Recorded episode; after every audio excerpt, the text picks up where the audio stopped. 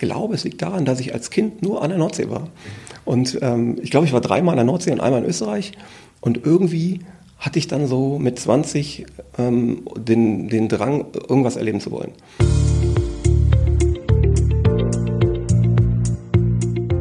Herzlich willkommen, liebe Hörer und Hörer, bei einer neuen Ausgabe der Wuppertaler Auslese, des Literaturpodcasts der Westdeutschen Zeitung. Ich bin Johanna Christoph. Und ich bin Marvin Rosenhoff. Und unser Gast heute ist Sven Jähnel. Hallo. Hallo, ich freue mich mega hier zu sein. Hallo.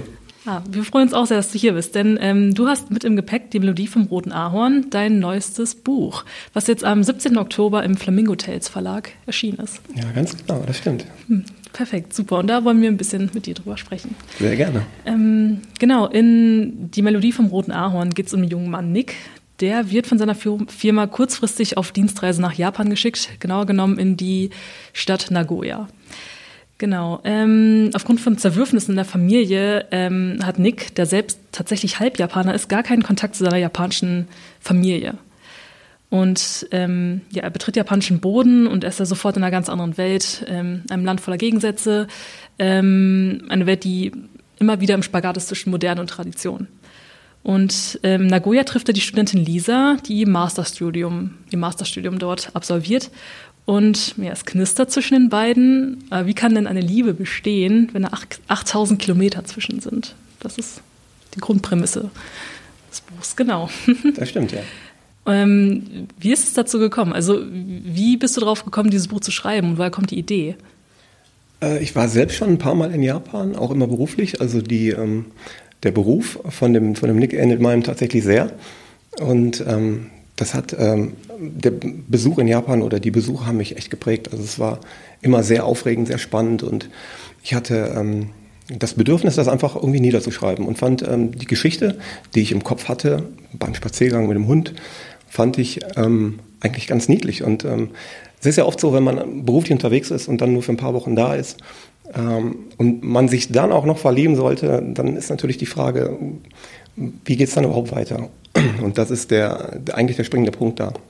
Dass die Liebe eigentlich, wenn man, wenn man sie denn zulassen möchte, in der Form sehr schwierig ist. Und äh, Lisa bleibt ja noch ein Jahr länger äh, und, und Nick hatte halt nur zweieinhalb Wochen und in der Zeit hat es halt geknistert und gefunkt.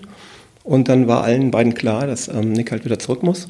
Und äh, Lisa aus bestimmten Gründen, die ich jetzt nicht erwähne, ähm, für die ist eben eine Fernbeziehung gar nichts. Und deswegen war für Lisa relativ schnell klar, dass das nichts wird. Und ähm, aber Liebe macht halt auch, was sie will. Das ist natürlich dann in dem Fall passte das. Und Nick musste zurück und ja, aber ob es ein Happy End gibt, äh, sage ich jetzt nicht. Verraten wir noch nicht, genau. Ähm, was, also du hast ja schon erwähnt, du warst jetzt schon öfters in äh, Japan, also dann speziell dann auch in Nagoya oder ähm, wie kommt es, dass du ausgerechnet diese Stadt jetzt ausgewählt hast? Denn wenn die meisten Leute über Japan, Japan nachdenken, dann denken die mehr so an Tokio, Kyoto, vielleicht noch Osaka. Ähm, tatsächlich war es auch so, dass ich in Nagoya immer, immer war. Also es war zum Teil so schon auch Kyoto natürlich, wo man hinreist und was man auch sehen möchte und ähm, ich hatte einmal, wollte ich unbedingt nach, äh, nach Tokio und das ähm, ist schon eine Fahrzeit von mit dem Zug relativ schnell zu erledigen, aber dennoch ähm, hatte der Kollege gesagt zu mir, pass mal auf, knickt hier Tokio, Tokio ist so groß, ähm, mach was anderes. Und er hat mich mitgenommen nach Kyoto und ähm, das habe ich nicht bereut. Also Kyoto muss man gesehen haben, finde ich. Nagoya ist wie in anderen Städten auch eben. Ähm, auch Wuppertal hat ja schöne Ecken und ähm, oft ist es so, dass Leute sagen, was ist eine, ist eine Millionenstadt, da ist nichts Schönes und ähm, man muss Städten oder Ländern und, und Gegenden einfach auch manchmal Chance, die Chance geben, ne, die zu erkunden. Und ähm, mir war es wichtig zu erwähnen, dass Nagoya viel mehr zu bieten hat. Und ähm, ich habe Nagoya wirklich geliebt und liebe es immer noch. Und Kyoto ist halt ein Ausflug und äh, ringsherum ist natürlich auch noch viel zu entdecken und das habe ich versucht noch mit reinzubringen. Ja. Du bist ja generell viel rumgekommen, ne? Ähm, also du reist ja viel.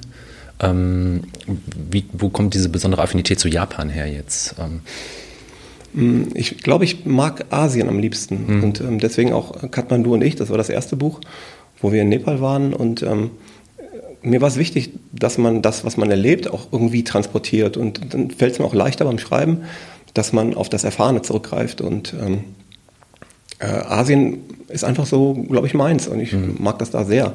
Ich mag die Leute, ich mag die Landschaften, ich mag die, ja, also die Mentalität. Und ähm, das ist mir dann halt da auch bewusst geworden, als ich da war, schon mhm. vom ersten Moment an, dass die Leute auch ganz besonders sind und das wollte ich eigentlich transportieren da. Mhm.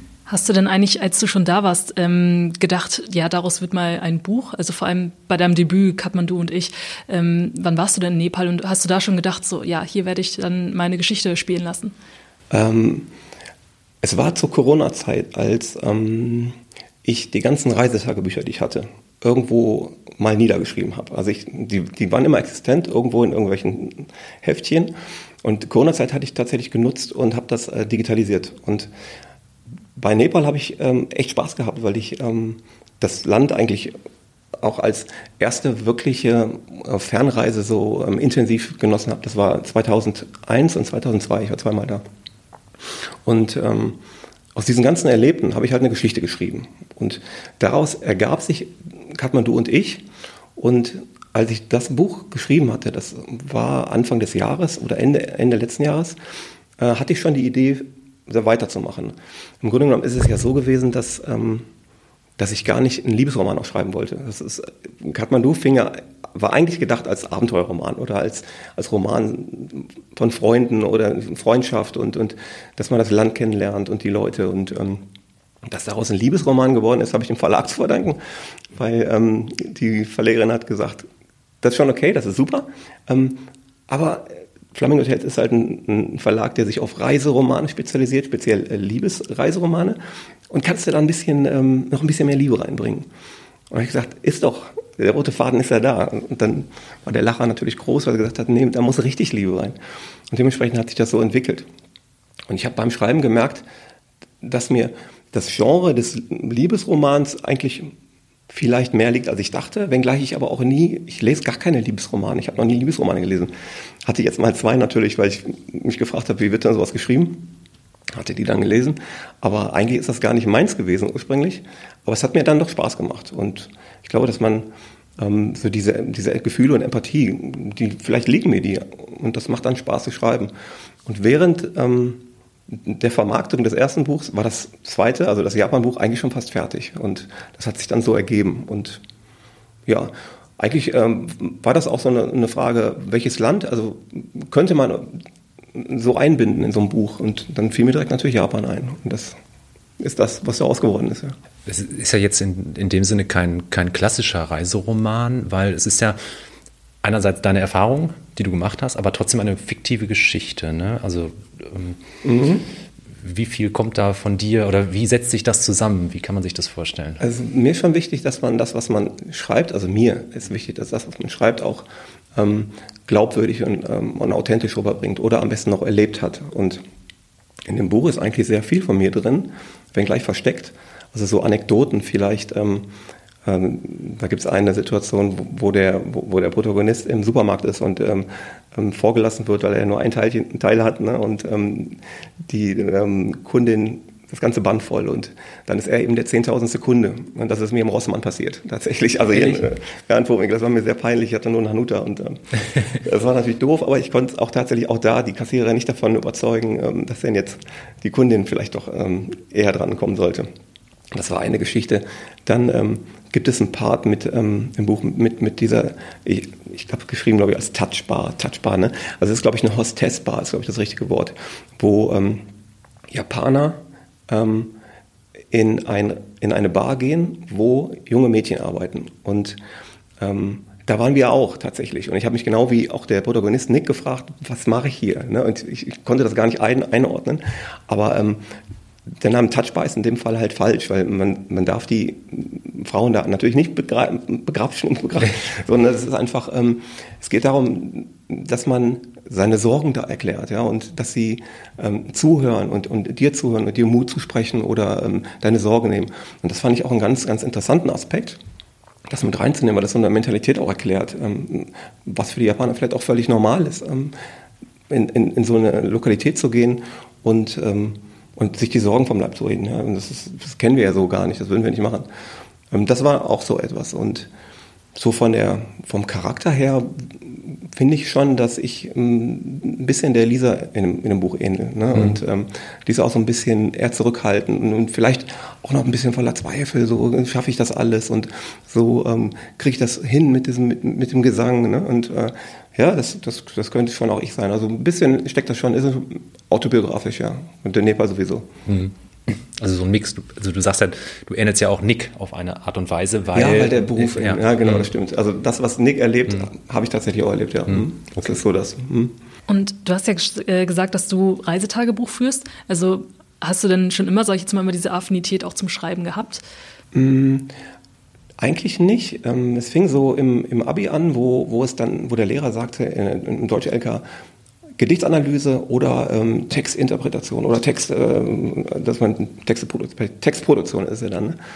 Und dann, ähm, die wenigsten haben die Gedichtsanalyse genommen, kann ich vorwegnehmen. Und es hat mir dann Spaß gemacht, einfach irgendwie aus einem kurzen Abschnitt ähm, etwas äh, entstehen zu lassen und ähm, die Fantasie auch zu haben. Und, und das konnte ich, glaube ich, gut. Und da fiel mir das eben auf. Und zur Corona-Zeit eben aus diesen Schnipseln, die man hat von diesen Tagebüchern, diesen Reisetagebüchern, da eine Geschichte zu schreiben, ähm, das lief eigentlich von alleine. Ähm, die Idee kam von meiner Frau, die sagte, weißt du was, du hast jetzt so viel, mach doch mal ähm, daraus ein Buch. Dann hat man halt überlegt, welchen Plot könnte der haben und ähm, ich finde es schon auch immer spannend, wenn man ähm, überlegt beim Schreiben, in welche Richtung man gehen will. Eigentlich will man nach rechts, aber man landet, landet links. Aber es ist dann auch völlig okay. Und dass man sich so treiben lässt. Man hat zwar so eine Idee äh, im, im, Kopf und so einen roten Faden, aber in, in beiden Büchern war es war es so, dass ich ähm, am Ende gar nicht da gelandet bin, wo ich, wo ich landen wollte. Hm. Ähm, Im Japan-Buch sollte noch ein Erdbeben kommen und die beiden sollten da irgendwie ähm, nicht aus der Stadt raus können und so. Ne? Und am Ende ist es ja auch wieder ganz anders gekommen. Also das macht was schon mit einem. Also auch gedanklich, dass man sich da ähm, schon noch treiben lässt. Und das ist schon spannend auch zu beobachten, dann, sich selbst zu beobachten. Hm. Ähm, ich habe es ja vorhin schon mal gesagt, du bist ja viel rumgekommen. Ähm, woher kommt diese Reiselust? Ah, Oder ja, was, was, was, was hat dich da gepackt? Ich, Wann hat das angefangen? Das habe ich mich auch gefragt letztens und ich glaube, es liegt daran, dass ich als Kind nur an der Nordsee war. und ähm, ich glaube, ich war dreimal an der Nordsee und einmal in Österreich. Und irgendwie hatte ich dann so mit 20 ähm, den, den Drang, irgendwas erleben zu wollen. Und ich kann mich erinnern, dass, dass ich mit, ja, das war, da war ich 23, ähm, dass ein Kumpel in der Kneipe sagte, sollen wir nicht im Sommer nach Australien? Und habe ich gesagt, hört sich gut an, aber ich habe kein Geld. Und dann bin ich zur Bank geguckt, ähm, null. Hab ich gesagt, habe ihn angerufen und gesagt, okay, machen wir. Und es war dann so, dass ein anderer Kumpel sagte, soll man nicht äh, im Frühjahr, also vor Australien, noch nach Schottland? Habe ich gesagt, machen wir auch. So, dann war ich also in dem Jahr in Schottland und Australien. Ähm, und es ging ja gut irgendwie. Es, sowas geht oft gut aus. Nicht immer, aber sowas geht oft gut aus.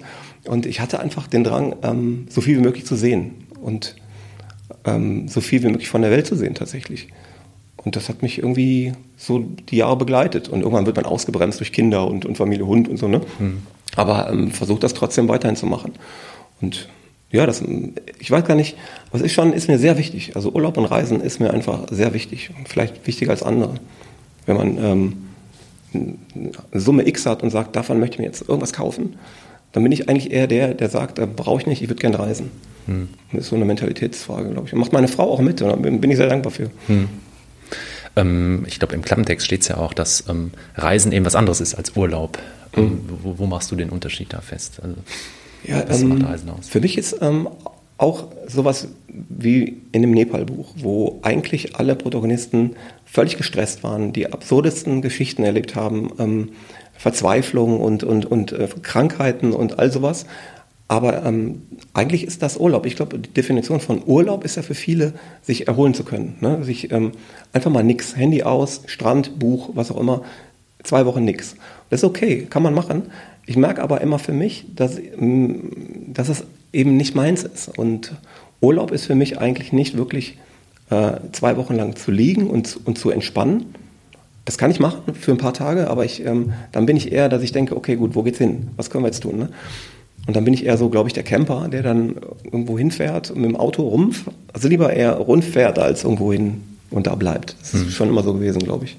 Also Rundfahrten, Rundreisen. Also ähm, wenn du dann halt dann reist, also dann ähm, bist du dann eher so gern auch an Orten so abseits der normalen Touristenpfade oder Touristen-Hotspots? Ähm, sowohl als auch. Also oft ist es ja so, dass Touristen-Hotspots natürlich meistens da sind, wo etwas zu sehen ist. Ja? Und ähm, natürlich gibt es auch Sachen. Wir waren jetzt, letztes Jahr waren wir in, in Amerika diese, diese normale Rundreise durch, durch, den, durch den Westen der ganzen Nationalparks.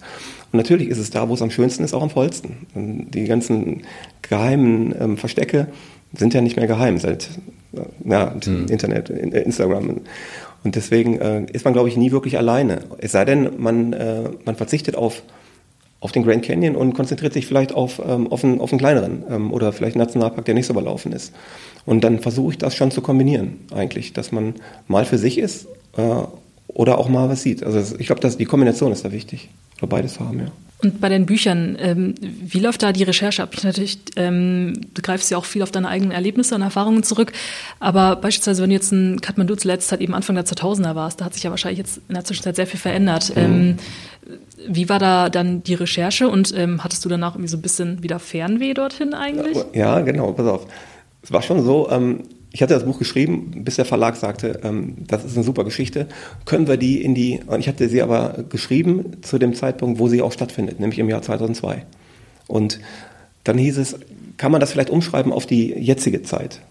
Und dann habe ich ge gesagt, eigentlich geht das nicht, weil das, was wir damals gemacht haben, gibt es in der Form nicht mehr. Also die, die Stadt, die da, die da spielt, die ist jetzt explodiert natürlich. Ne? Und das ist, ähm, früher war da eine, eine Staubpiste, jetzt ist da eine, eine breite Straße und äh, die ist völlig überlaufen. Und auch die, die Wanderrouten sind jetzt erschlossen äh, im Annapurna-Gebiet. Da fährt man mit dem Auto und mit dem Bus. Und das sind Straßen. Und dann macht jetzt Wandern in der Form auch nicht mehr so Spaß vielleicht ähm, wie es früher war. Früher war da eben keine Straße, dann ist man mit, zu Fuß und mit Eseln hoch. Und deswegen mussten wir das einbetten in einem Prolog, Epilog, sodass der, der Vater quasi dem seiner Tochter ähm, die Geschichte erzählt, wie er seine Mutter kennengelernt hat. Und das ist die Geschichte eigentlich und ähm, das ließ sich dann auch nicht mehr in, in die Jetztzeit transportieren. Dennoch ist es so, dass ich natürlich auch gucke, was passiert da jetzt gerade. Und ähm, wie, wie, was, was auch gerade nach dem Erdbeben 2015 und was ist damit passiert in, in Kathmandu, was ist in, in Pokhara passiert. Ähm, und das nimmt einen natürlich auch mit so und äh, jetzt habe ich den Faden verloren, ne? Ob du dann auch wieder nochmal äh, Fernweh hast, so, ja, nochmal hinzureisen. Genau. Unbedingt, so will ich unbedingt hin. Genau. Und das ist das, ähm, was natürlich jetzt mit einem 13-jährigen Sohn und mit einem 17-jährigen Sohn ein bisschen schwierig ist, zu sagen, wir fahren jetzt nach Nepal komm, wir gehen wandern. Dann sagt der Kleine, nee, habe ich keinen Bock drauf. Und der Große würde wahrscheinlich sagen, hast du mal die Hotels geguckt, guck dir mal das Bett an und so. Also da muss man schon ähm, mit, mit, mit, der, mit, mit Leuten hin, die auch wirklich Lust darauf haben und ähm, die sich darauf einlassen. Und in, dem Fall, in dem Buch, ist es ja auch eigentlich beschrieben, was passiert, wenn man eben unvoreingenommen dahin kommt und wenn das Land eigentlich nichts für, für, für jemanden ist. Oder wenn du dich wirklich drin verliebst. Und das muss man mögen. Und gerade so ein so eine Reise zu Fuß, durch welche Länder auch immer, da muss man Bock drauf haben. Und das geht nicht mit Leuten, die sagen, nee, oder mit Kindern ist schwierig. Es sei denn, die wollen, dann geht's. Was ist dein nächstes Reiseziel? Ähm, es war tatsächlich Japan geplant für nächstes Jahr, aber ähm, ich musste jetzt ein bisschen zurückrudern, weil ähm, wir, hatten, wir haben einen Hund ähm, und der ist jetzt äh, krank geworden und jetzt äh, gab es ganz viele Operationen und er hat Krebs und jetzt wissen wir nicht, wie es weitergeht. Und da habe ich gesagt, wir halten das jetzt noch mal ein bisschen, bisschen zurück und ähm, planen nächstes Jahr erstmal noch nicht so groß. Und vielleicht wird es nochmal Island so, vielleicht nur eine Woche, aber nicht lange. Und das ist dann auch immer schwierig, weil man einfach nicht weiß, was passiert so mit, den, so, so mit dem Haustür ist halt. Mhm. Hm? Also immer ein bisschen schwierig zu planen.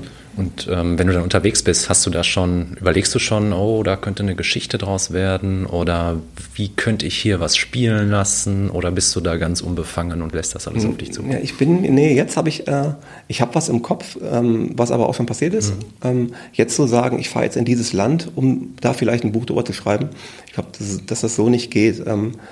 Habe ich auch nicht geplant. Also es ist für nächstes Jahr, Ende nächsten Jahres, ist nochmal ein, ein Buch geplant. Ähm, kann ich aber noch nicht viel zu sagen, aber es halt geht in ein Land, ähm, was ein bisschen nördlicher liegt, wahrscheinlich.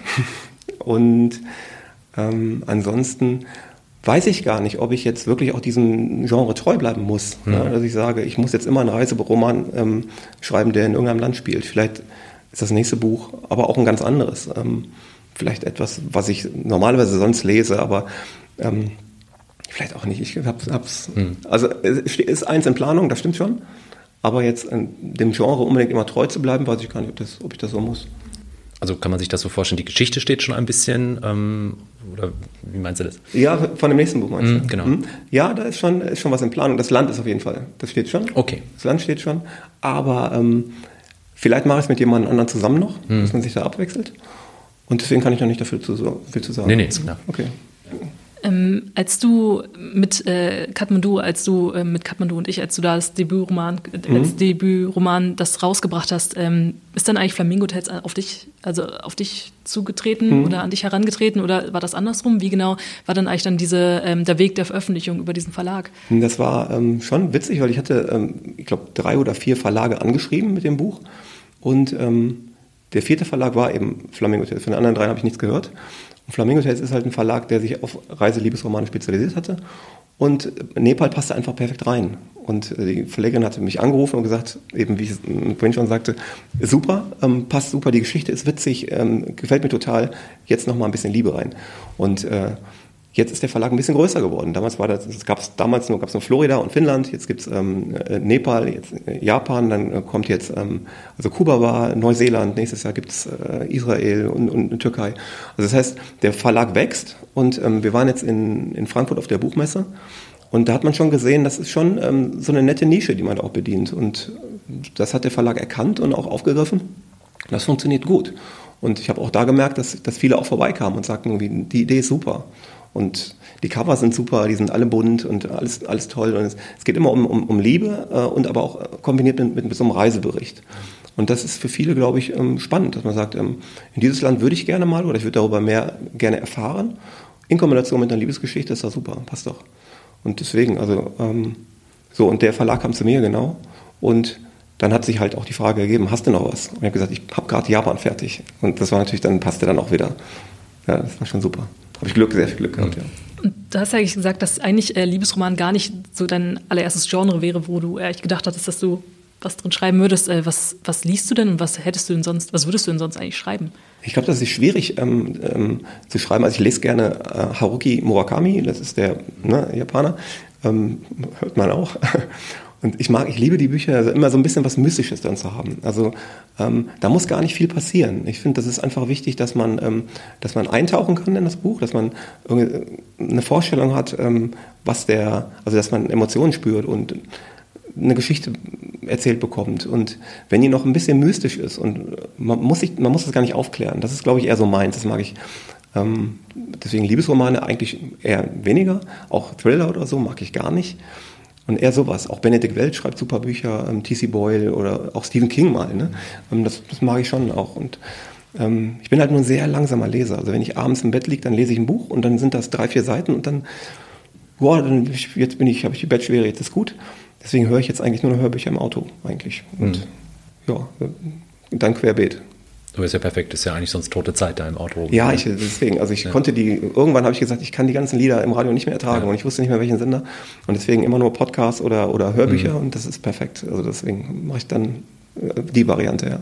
Du bist ja ein fleißiger Schreiber. Ähm, beide Bücher jetzt dieses Jahr erschienen. Mhm. Ähm, wie, wie kriegst du das unter einen Hut? Job, Familie, Mhm. Hund? Auch das geht gut. Ähm, das ist irgendwie, die Kinder sind groß, die braucht man gar nicht mehr betüddeln, außer wenn sie Hunger haben, kommen sie runter. Ne? Und ähm, äh, Job, also ich fange früh morgens um sechs an und bin um drei zu Hause und da ist eigentlich viel Zeit. So, und ähm, dafür bin ich dankbar. Und die Kapitel, die sind eigentlich immer auch sehr kurz. Und deswegen, wenn ich nach Hause komme, schreibe ich mal ein Kapitel und wenn ich Bock habe, zwei. Und am Wochenende vielleicht auch mal ein paar mehr. Aber ich habe nie so den, den, den Druck verspürt, zu sagen, ich muss jetzt irgendwie, ich habe auch nie eine Deadline gehabt. Ich hatte auch nie Schreibblockaden oder so. Sondern das hat sich immer so ergeben. Und wenn ich mal nicht wusste, wie es weitergeht, dann laufe ich durch den Wald mit dem Hund und, und dann quatschen wir ein bisschen, ich meine Frau. Und dann ergeben sich ein paar Ideen. Und wenn man nur eine Stunde schreibt, da kommt viel bei rum. Also das darf man nicht unterschätzen. Und ähm, dadurch, dass ich eben Reise, Tagebücher geschrieben hatte, war einfach auch viel Material schon vorhanden. Darf man auch nicht vergessen. Wenn ich jetzt ein ganz neues Buch schreiben müsste, wo ich jetzt überhaupt nicht so im Thema bin, dann ähm, wird es vielleicht schwieriger. Aber in dem Fall war es einfach, tatsächlich. Äh, Du hattest ja auch gesagt, dass du gerade ähm, auf der Frankfurter Buchmesse warst mit dem Verlag. Ähm, sind denn auch Leute an dich herangetreten und haben gesagt, so, ja, ich war auch schon mal dort und habe das auch so ähnlich erlebt? Oder du hast mich jetzt inspiriert, inspiriert auch dahin zu fahren. Gab es solche Gespräche? Nepal waren tatsächlich bisher kaum Leute. Ist schon irgendwie noch ein bisschen exotisch wohl. Ähm, viele Leute haben gesagt, ähm, ich wollte da unbedingt hin, aber dank deines Buches jetzt brauche ich da nicht mehr hin. Ähm, ich weiß nicht, ob positiv oder negativ. Ähm, wie gesagt, Nepal muss man wollen. Ähm, oder es gab auch viele, die gesagt haben, yo, das ähm, hat mich völlig angesprochen und das möchte ich jetzt so. Und Japan ist ja auch schon wirklich so ein, so ein Reiseziel oder so ein, so ein, Wunsch für viele, ne? dahin mal so zu reisen und das, das zu sehen. Und oft ähm, traut man sich einfach auch vielleicht gar nicht, weil alles so fremd ist und ganz anders ist. Und äh, ja, und es ist ja auch teuer, es ist ja weit weg. Und deswegen, ähm, aber in Japan waren tatsächlich schon viel mehr als in, äh, als in Nepal und haben auch gesagt, jo, stimmt, habe ich vieles wiedererkannt. Das stimmt schon, ja. Da du jetzt ja quasi ja, Reiseliteratur geschrieben hast und äh, schreibst, ähm, hast du denn auch mal vor, weiß nicht, die Geschichte mal etwas näher ranzuspielen, also Deutschland oder so? Mm, wäre zumindest für Flamingo Tales nichts, ne? weil, weil in Deutschland einfach nicht interessant ist. Ähm, und ich kann mir natürlich vorstellen, eine Geschichte in Deutschland zu schreiben. Äh, vielleicht auch Wuppertal, weiß man nicht. Aber dann ist es halt ähm, ein ganz anderes Genre. Dann, dann könnte man überlegen, irgendwas ganz anderes zu schreiben. Habe ich jetzt, weiß ich jetzt nicht, ne?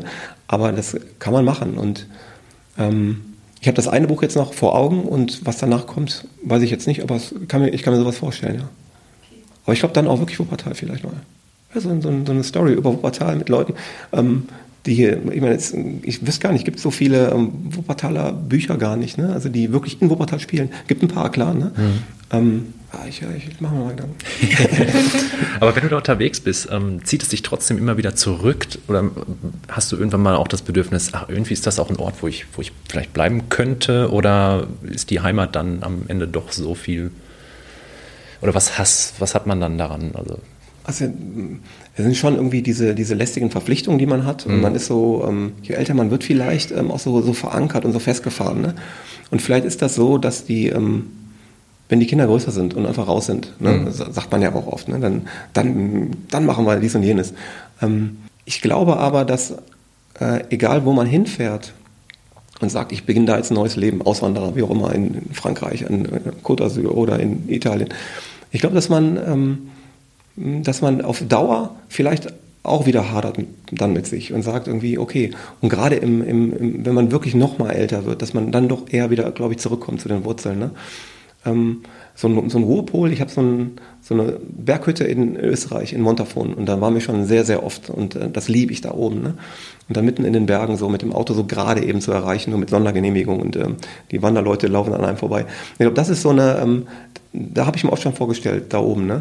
Aber macht, man macht es ja doch nicht. Also irgendwie hat man dann, hm. selbst da, glaube ich, irgendwann, okay, gut, jetzt komme ich wieder zurück und ähm, dass man so einen Pol hat, wo man zurück kann ist, glaube ich, auch ganz wichtig. Aber immer die Vorstellung auch, ich, ich könnte ja jederzeit auch wieder woanders hin. Ich glaube, mhm. das, das macht so, so spannend auch. Hast du denn noch ein Traumreiseziel, wo du unbedingt nochmal hin möchtest?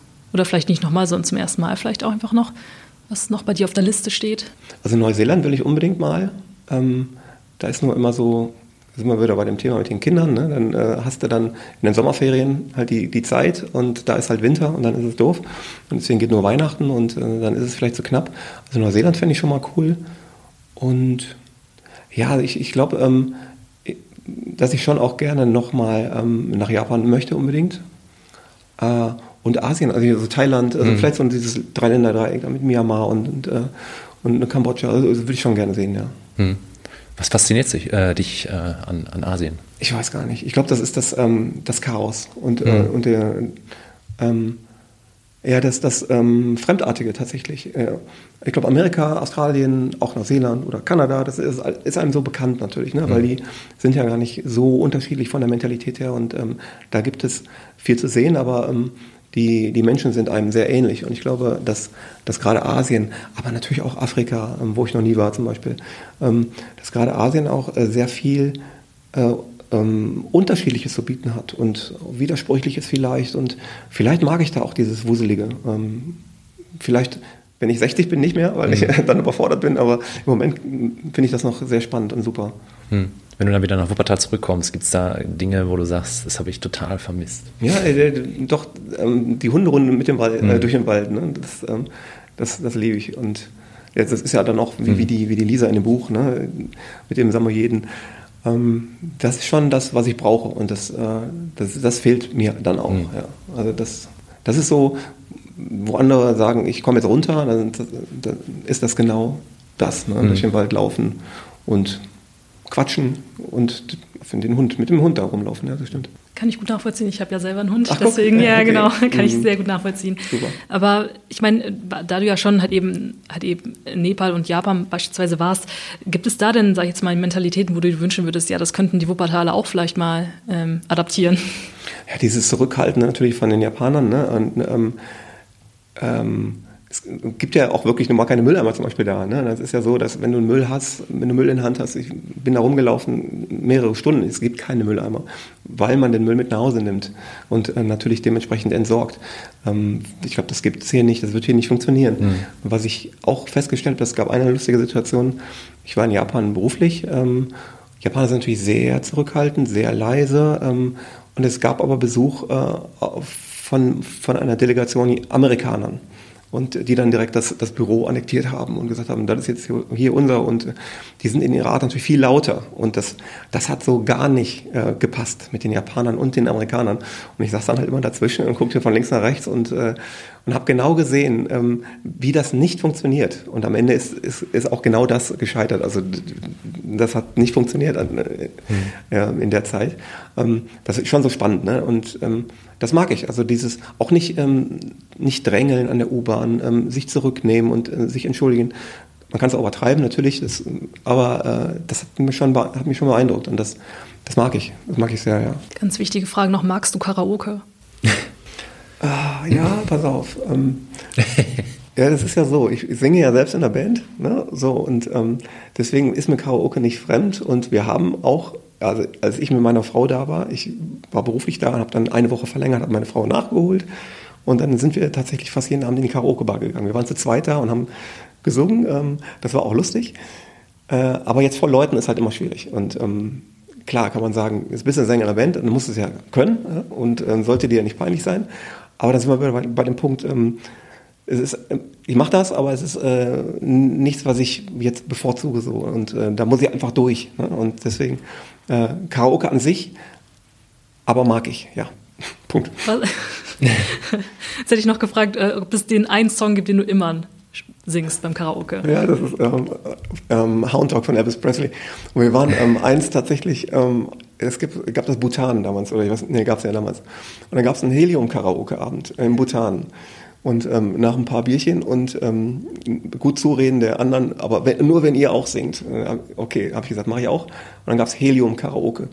Und ähm, also Helium einatmen und dann singen. Und das hat irgendwie drei Sekunden gedauert und dann war die normale Stimme wieder da. Aber dann habe ich den auch gewonnen, tatsächlich. Ich habe eine Flasche Sekt bekommen und so. Also Hound Dog, ähm, Elvis Presley geht immer. Ja. Das ist ja auch ein wichtiger Tipp in dem Buch, ähm, dass es gar nicht darauf ankommt, wie gut man singen kann. Ja, man muss genau. das richtige Lied im Prinzip. Ja, äh, genau, das ist es ja. Und ja. da ist es tatsächlich, in Japan ist es so, das gehört dazu und ähm, das ist, das stimmt, dass man die Leute auch tatsächlich danach beurteilt und ähm, ähm, dass es gar nicht darum geht, dass man gut singen muss, sondern einfach nur, wie verhält sich derjenige, mhm. diejenige in der Gruppe und ähm, wie geht die Person mit Druck um. Ja, das ist, äh, ist ja nicht, nicht unwichtig.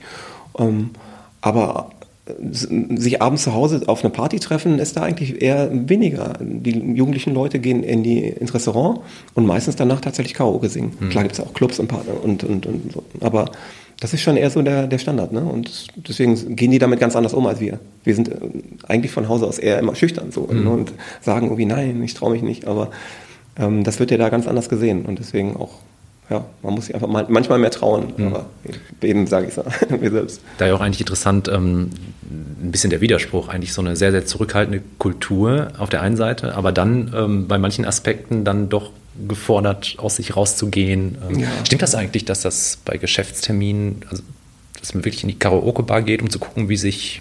Ja, das ähm, kommt vor, dass man äh, abends auf jeden Fall ähm, äh, sich ähm, nach mhm. dem Restaurantbesuch in der Karaoke-Bar wiederfindet mhm. und ähm, dann fleißig vorher von den Kollegen abgefüllt wird und mhm. äh, dann muss man halt äh, singen, ja, das stimmt schon. Also ja, würde ich sagen. Wie geht das jetzt weiter bei dir? Gehst du irgendwie auf Tour? Ähm, was machst du so? Ähm, wir haben jetzt am 18.11. in der Wupperwerft ähm, eine, eine Lesung von dem ähm, Japan-Buch Die Melodie von Rotem Ahorn. Und ähm, da lasse ich lesen. Ja, mhm. Das ist nämlich äh, auch etwas äh, äh, lesen muss man können, finde ich. Und das ist, äh, man unterschätzt das, äh, das Vorlesen. Ähm, das ist was anderes, ob man im Bett den Kindern was vorliest oder ob man wirklich einer, ähm, also Personen etwas vorliest, die sich den Abend freigehalten haben oder vielleicht sogar noch Eintritt bezahlt haben. Und ähm, das ist eine Verantwortung. Und äh, da habe ich gesagt, ich weiß nicht, ob ich das nochmal kann und möchte. Mhm. Es hat mit äh, Nepal und Kathmandu und ich in derselben äh, Location in der Wupperwerft im April super geklappt ähm, habe ich mich auch durchgebissen und es war okay.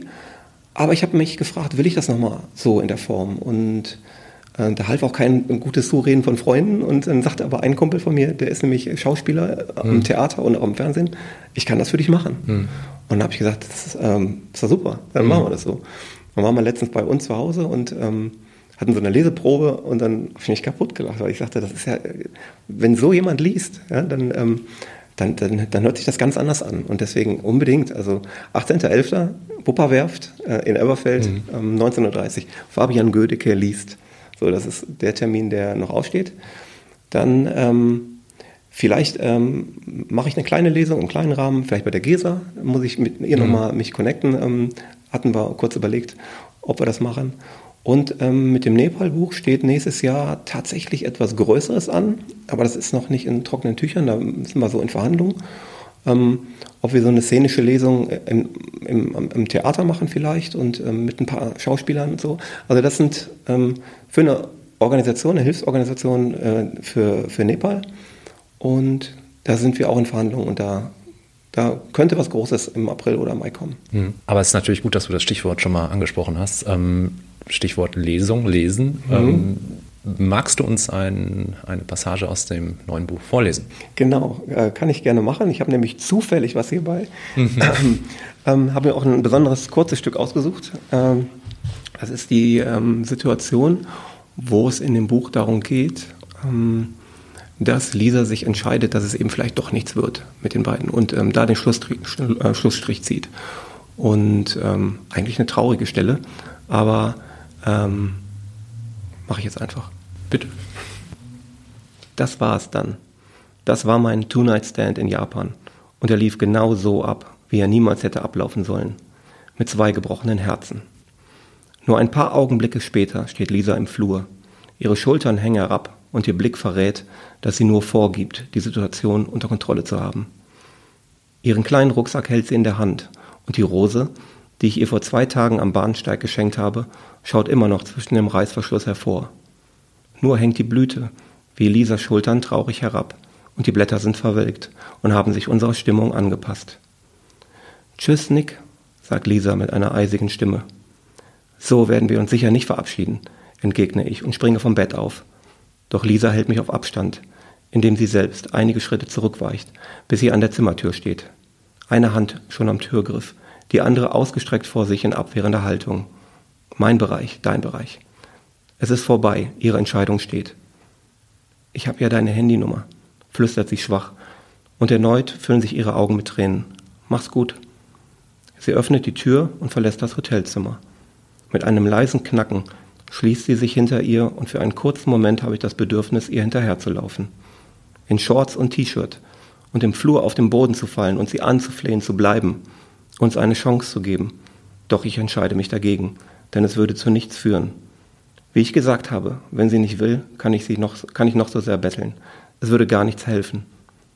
Also setze ich, mit, setze ich mich zurück aufs Bett und lasse die ganze Welt über mir einstürzen, während die ersten Regentropfen an die Panoramascheibe trommeln und sich anhören wie der Schlussapplaus eines Theaterstücks. Vielen Dank. Dankeschön. Danke euch. Genau, und ähm, deine Leser können sich Ende nächsten Jahres auf ein neues Buch freuen. Genau. Okay, gut. Mhm, das stimmt. Gut, aber es wird noch nicht verraten, wohin es geht. Nee, gar nicht. Okay, genau. ich soll es noch nicht verraten, ja, genau. Ja, lieber Sven, vielen lieben Dank, dass du heute da warst. Vielen, vielen Dank. Dank euch, das war super. Dankeschön für die Chance. Super. Sehr gerne. Ja, und äh, auch an euch, liebe Hörer, vielen Dank, dass ihr zugehört habt. Wenn es euch gefallen hat, hört in zwei Wochen wieder rein, wenn es wieder heißt Wuppertaler Auslese. Ansonsten folgt euch uns auf Instagram. Hört wieder rein. Bis dann. Tschüss. Bis dann. Tschüss. Tschüss.